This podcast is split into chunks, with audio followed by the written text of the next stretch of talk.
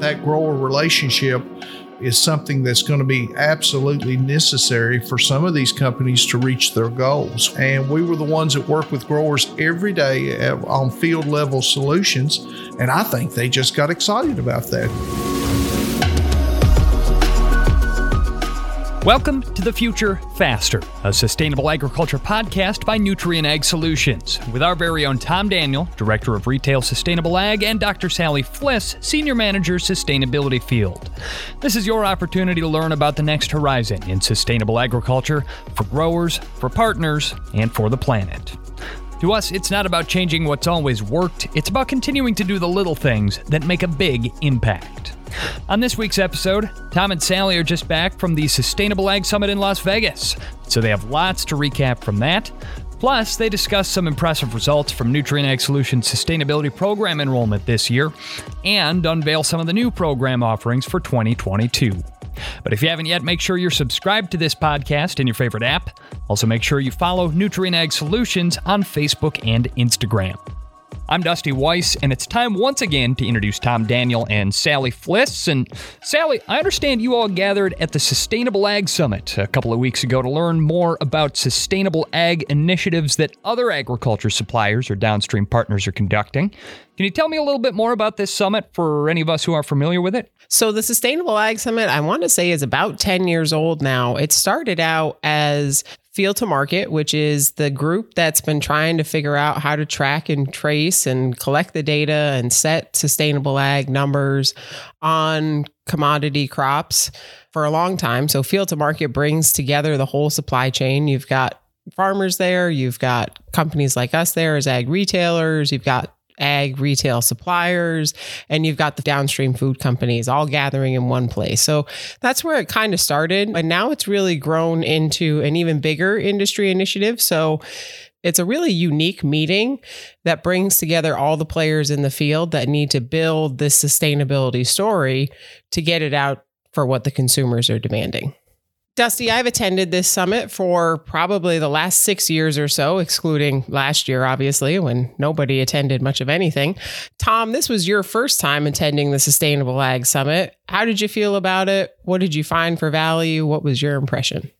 Well, Sally, it was uh, quite an event. That conference had just about everyone from people that are actually putting products on the shelf for the consumer all the way back to suppliers like Corteva and Syngenta and BASF and those guys. But all of us were in the same conference together. And I think it shows the strength of the field to market concept. And I think it shows how they have the ability to create an industry wide cohesiveness around certain subject matter. And I, I thought that was very well done.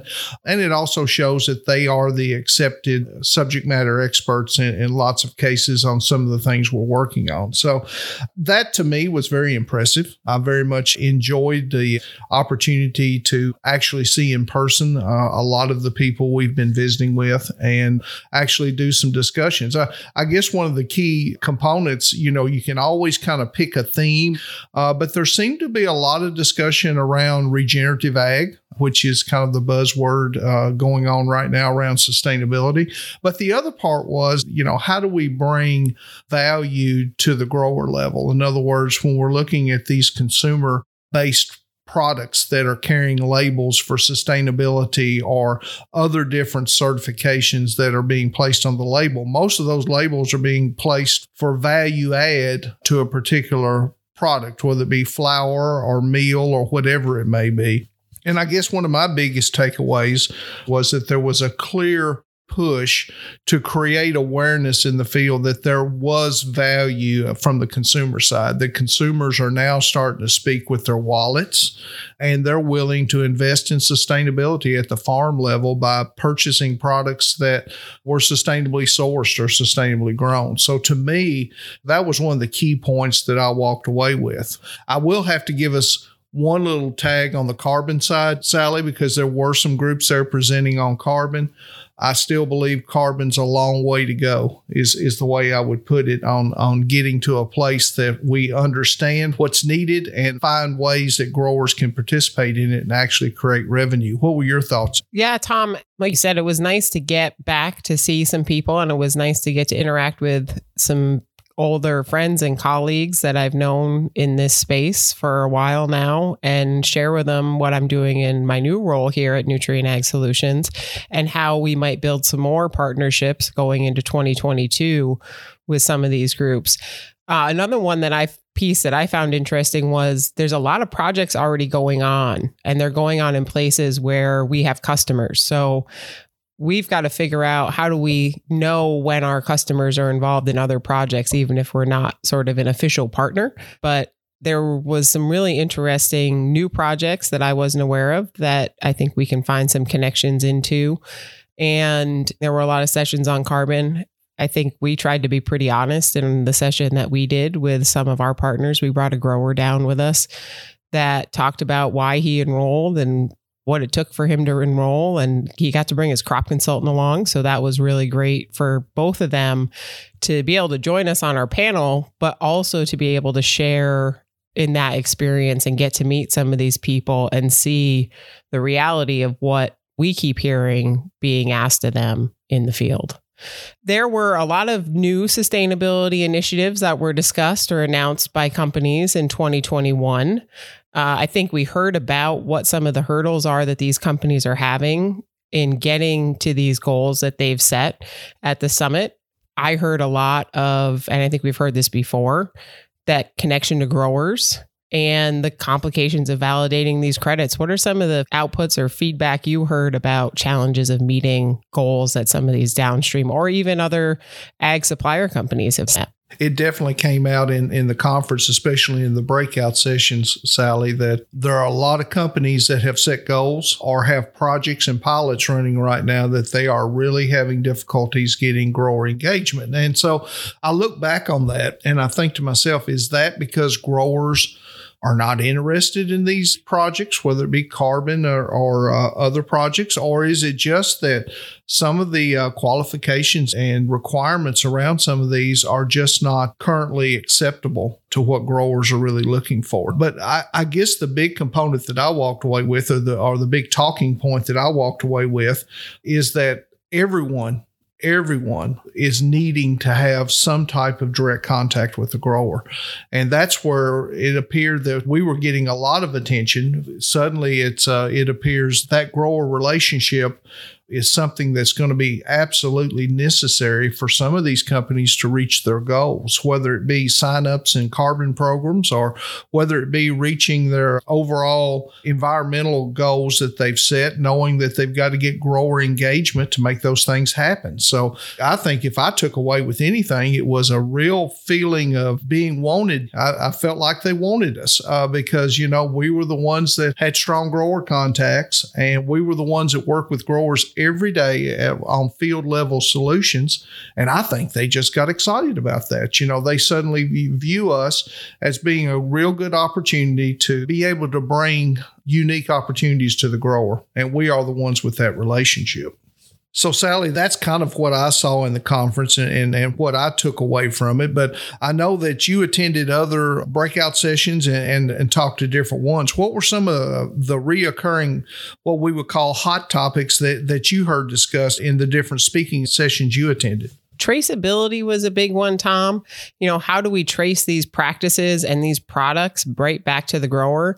And I think that goes to how do we really drive the value back to the growers is once we're able to really trace where the end product is ending up and where it came from, then we really have a little more leverage in driving the price back to the grower too, because the grower is going to be on that package and recognized. So they have a strong part in bringing that extra value to the grocery store shelf.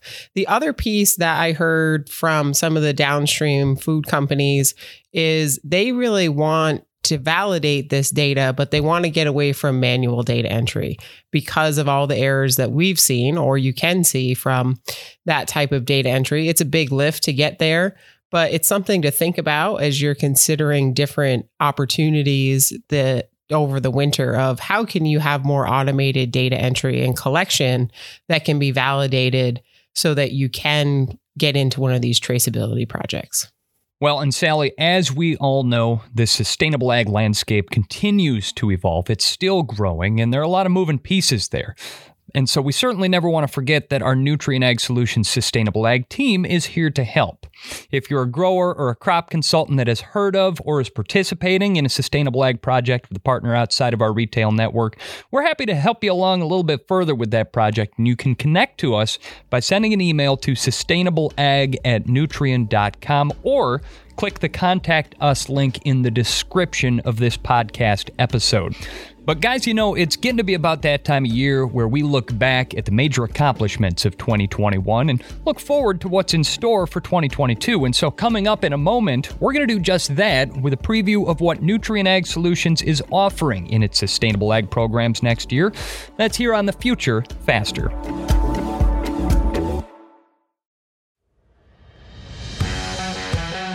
FarmSmart is the core of Nutrien Ag Solutions' sustainable agriculture offerings, leading the field with growers to record positive environmental impacts while identifying and embracing new revenue streams. In leveraging practices and products and recording your outcomes, your reward for making informed agronomic decisions will be waiting for you in our digital sustainability platform. The data you input can help set a baseline, identify opportunities for continued improvement, and help qualify you for market access opportunities. We're here to maximize incentives and help ensure the legacy of your operation. Getting started with FarmSmart is easy. Log in or create an account with Agrible, then track your data and get paid. Getting started now means we can get to the future faster. FarmSmart, where sustainability meets opportunity. NutrienAgSolutions.com slash FarmSmart. This is The Future Faster, a sustainable agriculture podcast by Nutrien Ag Solutions. I'm Dusty Weiss, along with Tom Daniel and Sally Fliss, and we're looking back on the impressive accomplishments of our grower customers and retail employees in 2021, plus announcing our 2022 Sustainable Ag Program offerings. And I'm sure most of us are chomping at the bit to hear what's in store for next year, but first, let's take a look back and recap our achievements in 2021. Tom and Sally, how many acres were enrolled in sustainable ag programs with your team this year? Dusty, I'm really excited about this number. We had 575,000 acres that were involved in some sort of sustainable ag project or program with Nutrien Ag Solutions this year. And I think from what we've heard, that blows a lot of the other programs out of the water. Even though they made some pretty big announcements on what their goals were, I think our team and our crop consultants and growers in the field have just done an amazing job really showing up and getting these acres enrolled and data collected and really going to be able to make some cool statements in the coming months. Sally, I, I think the other piece there too is, you know, that 575,000 acres, it's a lot of acres for sure. But that's broken up by a lot of different smaller pilots that we're doing learnings from, right? So a lot of it's around the carbon programs we have in the US. I think we've got six pilots going here. We've got three in Canada that are running right now. So there were just lots of great learnings that came from that. And then plus we had a lot of measurement pieces where the Agrible platform was being used and we had downstream companies that were working with us, making sure their customers that they're buying grain from, they were entering their production measurements into Agrible so that they could be tracked. So all of that was good, but I guess we've got to remember too, we have a little bit of a bigger goal in front of us right now, right? We have the announced 75 million acre goal by 2030. So 575,000 acres, that was a tremendous accomplishment for 2021. And Sally, is a young team that we have in sustainable ag. So without our retail partners, those retail branches and crop consultants working with us, that never would have happened. We're just very happy that we had that kind of cooperation within the field. But we've got a bigger challenge in front of us. Not too many months ago, it was announced that we're going to strive to have 75 million acres enrolled or involved in some type of sustainability project between now and 2030. So 570 sounds great, but 75 million is a little bit bigger number. Yeah, Tom, it's going to be a big lift, but I think we're working with some really great crop consultants and producers in the field that like we mentioned in the earlier segment there's projects going on out there that we may not be directly related to and we've just got to figure out how do we fit all these pieces together as we work towards that 75 million. Just a little bit of a breakdown of where those acres in that 575,000 came from. So we had 170,000 acres that enrolled in our end to end carbon pilot in 14 different states across the country, working with everything from sweet potatoes to corn grain and wheat and milo. We got a little bit of everything in there, really trying to figure out what works for who. In those Canadian pilots that you mentioned, Tom, we had 70,000 acres enrolled there.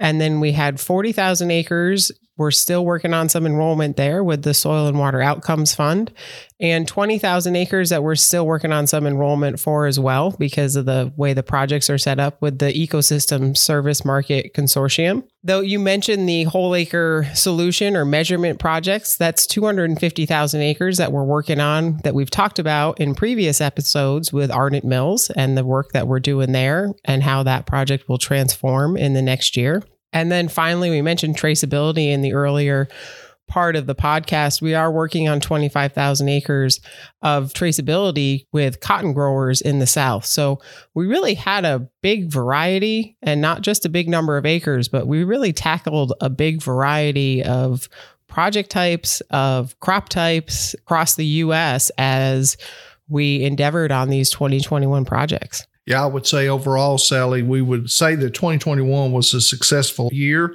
Really is kind of what I would describe as the first startup year for field engagement in sustainable ag. So, with all of that said, once again, I want to thank our retail partners that helped us with this and also with the growers that were patient working with us through carbon pilots and those type things. Without the retail and our grower engagement, none of this would have been possible. Yeah, for sure. And in that carbon end to end pilot, Tom, we had really went out to talk to growers about five different practice areas that they could engage with us in 2021, looking at either changing a source of nitrogen, changing timing and placement of their nitrogen applications, looking at those tillage reduction practices, adding cover crops, or using other optimized productivity products. So, we do have some numbers on what we got enrolled for each of those, which again, I'm kind of excited about how many acres we've touched with some of these practices. So, we had 78,000 acres that changed the source of nitrogen that they were using, either added a nitrification inhibitor or other stabilizer product to their nitrogen nitrogen management to help improve nutrient use efficiency. 94,000 acres that changed timing or placement of nitrogen or used variable rate application. And some of those were timing and placement changes that were already on the ground, and they just used those to continue to improve their efficiency. And some of those acres are brand new split applications or use of variable rate. In tillage reduction, those were all brand new practices because of those additionality requirements we've talked about previously. So we had almost 64,000 acres that did a tillage reduction practice in this project, which is pretty exciting to see the kind of practice change we were able to drive on the ground there. And same thing with cover crops, where that has to be a new practice with those additionality requirements. And we had 61,000 acres of new cover crops as a part of this project, which is, those are pretty exciting numbers for those soil organic carbon type projects. And then in the optimized productivity, where we kind of was a catch all for other products that growers could use in order to improve their nitrogen use efficiency, but probably aren't considered technically a nitrification inhibitor or a slow controlled release fertilizer. 109,000 acres of optimized productivity product use in this project. So lots going on, lots of different practices tried, and a pretty good chunk of those acres getting brand new soil organic carbon or emission reduction through nitrogen management practices on the ground this year. So, Dusty, a lot of times when we talk about a whole acre solution, exactly what Sally just described is what we would call components of a whole acre solution, right? Whether it be working with the grower on seed selection and then taking a look at which type of nitrogen product will fit on that acre that he's wanting to work with. These particular growers were looking for an outcome based probably or mostly on carbon or lower greenhouse gas emissions. So they were looking at what could they do in their solution, their whole acre solution on the farm that would meet that outcome need need. So they looked at nitrogen stabilizers, the VRT, you know, reducing rates of nitrogen applied to the acre by applying it to the acres that have the best production capacity and then lowering the rates to areas that don't have the great production capacity. Tillage reduction, which is something that the farmers implement themselves along with cover crops. And then the optimized productivity, you say, well, how does that relate to an outcome for carbon, for instance? But if you're looking at particular programs that look at, uh, let's say, nitrogen use efficiency. So the more bushels produced per pound of nitrogen that's applied, then you increase your nutrient efficiency ratings, your nitrogen efficiency rating. So in that case, then we improve our outcome when it comes to a carbon piece through nitrogen use efficiency. But this is a great example of a whole acre solution where we're taking different components, different farming practices, tillage, and all the way through the practice for the entire cash crop. And even when the cash crop's not in the field, when we talk about cover crops, that we're treating that acre 365 days a year and we're making sure that we're leading to an outcome that's going to create some type of revenue generation for the grower. Well, and Tom, there's a lot to get excited about here too, particularly when you're talking about those acreage numbers. But I know the topic of carbon did come up, and I know that that's something that we've talked about a lot before. So that's certainly an opportunity area, but there are also challenges that you guys encountered, particularly as it pertains to soil organic carbon versus emission reductions, right? Yeah, Dusty, there's a lot of differences in the field in what we need to collect and how we implement practices and some of that additionality and permanent stuff that we've talked about on previous episodes when we look at generating credits around soil organic carbon versus emission reductions. Soil organic carbon is a big data lift, and I know we've touched on that in the past. You're looking at 10 or 13 years worth of data, depending on what you're doing in the field. In order to participate in that, you've got the high soil sample costs that we've discussed on previous episodes versus the emission reductions, which are really focused on what happens in that crop that year and related to the grain crop or other crop that's removed from the field that year. And so it's a shorter term commitment. It's a lighter lift on data, and it really just lets us get out in the field, have that conversation with growers about what is the spectrum of carbon programs to participate in, and here's one that might work. A lot of growers are already working on improving their nitrogen use efficiency. So it's a nice way to fit in that discussion on carbon and sustainability to practice discussions you're already having with growers at this time of year about, well, what are we going to do with nitrogen management next year, especially in a year like this, Tom, where nitrogen prices are just uh, crazy. Yeah, they're just crazy this year. And, and it goes back to what you said a minute ago on the soil organic carbon. That is a long term commitment. I, I, don't care how you look at it, it's going to be a long term commitment because sequester carbon doesn't happen first year, second year. It happens over a period of time. So when we talk about selling the value of that sequester carbon, then you have to make a commitment that this is going to be something long term, something you're willing to commit to. Where the emission reductions piece, especially around the nitrogen emissions reduction, there's an opportunity there to make in season cropping decisions that actually can reduce that amount of nitrogen usage and overall give you a abatement type credit that comes back through the emission reduction. So, those are things that can happen in season and can be yearly type agreements where the soil organic carbon piece is a much longer term relationship. So that's kind of a focus on 2021, but let's talk about 2022. Sally, do you want to go ahead and kind of introduce where we think we're headed in 2022 and where we're going to be engaging growers in these different projects? So, we're going to really have three project areas or program areas in 2022. We're going to continue working on carbon market programs. Again, around that reducing emissions is really going to be the big focus for us this year. And we'll get into a little bit more of the details on kind of where we're headed with that carbon program. We're going to expand that sourcing and traceability program, trying to add in some other crops, maybe looking at wheat and rice in addition to cotton on that sourcing and traceability so that we can really start to build build out a nice portfolio for both our growers and our downstream partners to be able to add in that traceability value to growers. We've discussed on earlier podcasts the 70% increase in value in the marketplace, Tom, is that right? For that rice that we has some of those traceability aspects to it?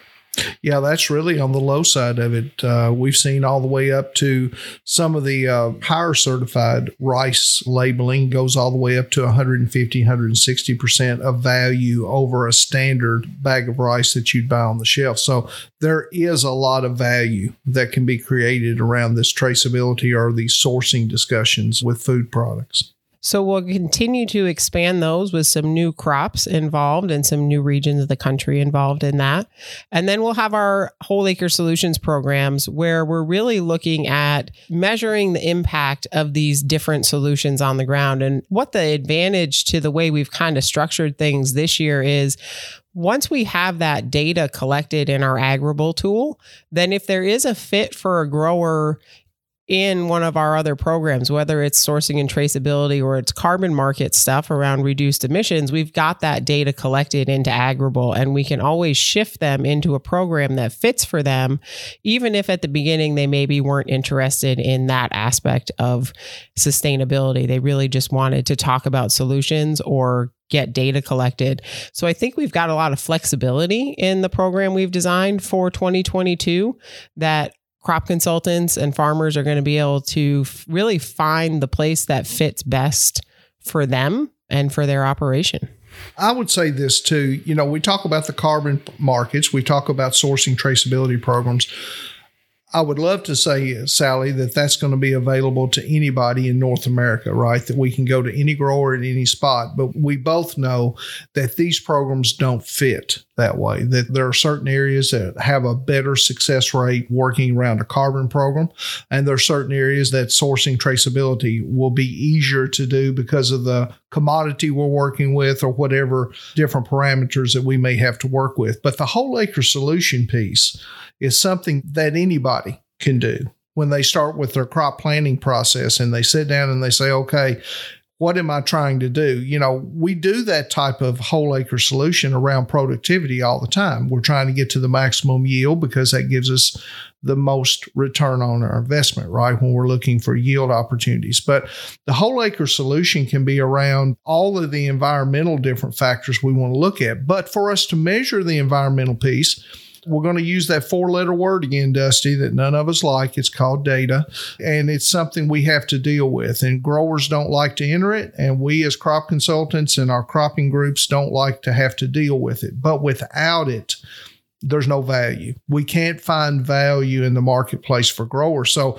if we've got a grower that's participating in a whole acre solution that their crop consultant has helped the grower look at a maximizing productivity solution, for instance, on the acre, that needs to be recorded into a data platform. And of course, we would like to see it to go into our Agrible platform because we have the way to take the field history, we record it all. And Sally, if we have downstream processors, downstream customers and and consumer packaging groups that are all the time looking for growers in certain geographies for data.